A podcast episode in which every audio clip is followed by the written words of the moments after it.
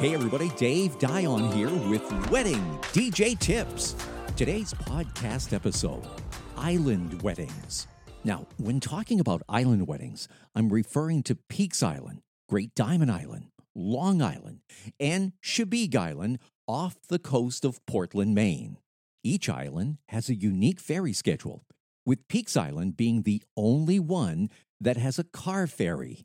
So, if you're committed to having a wedding on one of the islands off the coast of Portland, be sure you choose vendors, especially your wedding DJ, who have been to the specific island before.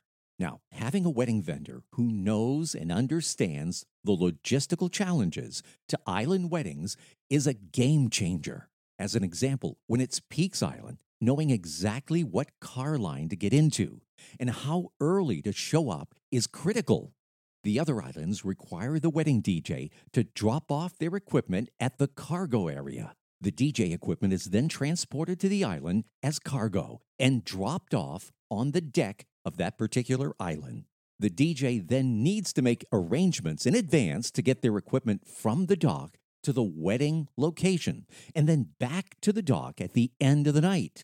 And sometimes a water taxi is a better fit than Casco Bay Lines, especially for the DJ that has to transport equipment to and from Chebeague Island. These are gorgeous islands off the coast of Portland, each one of them unique in their own very special way. So be sure you get an experienced wedding DJ.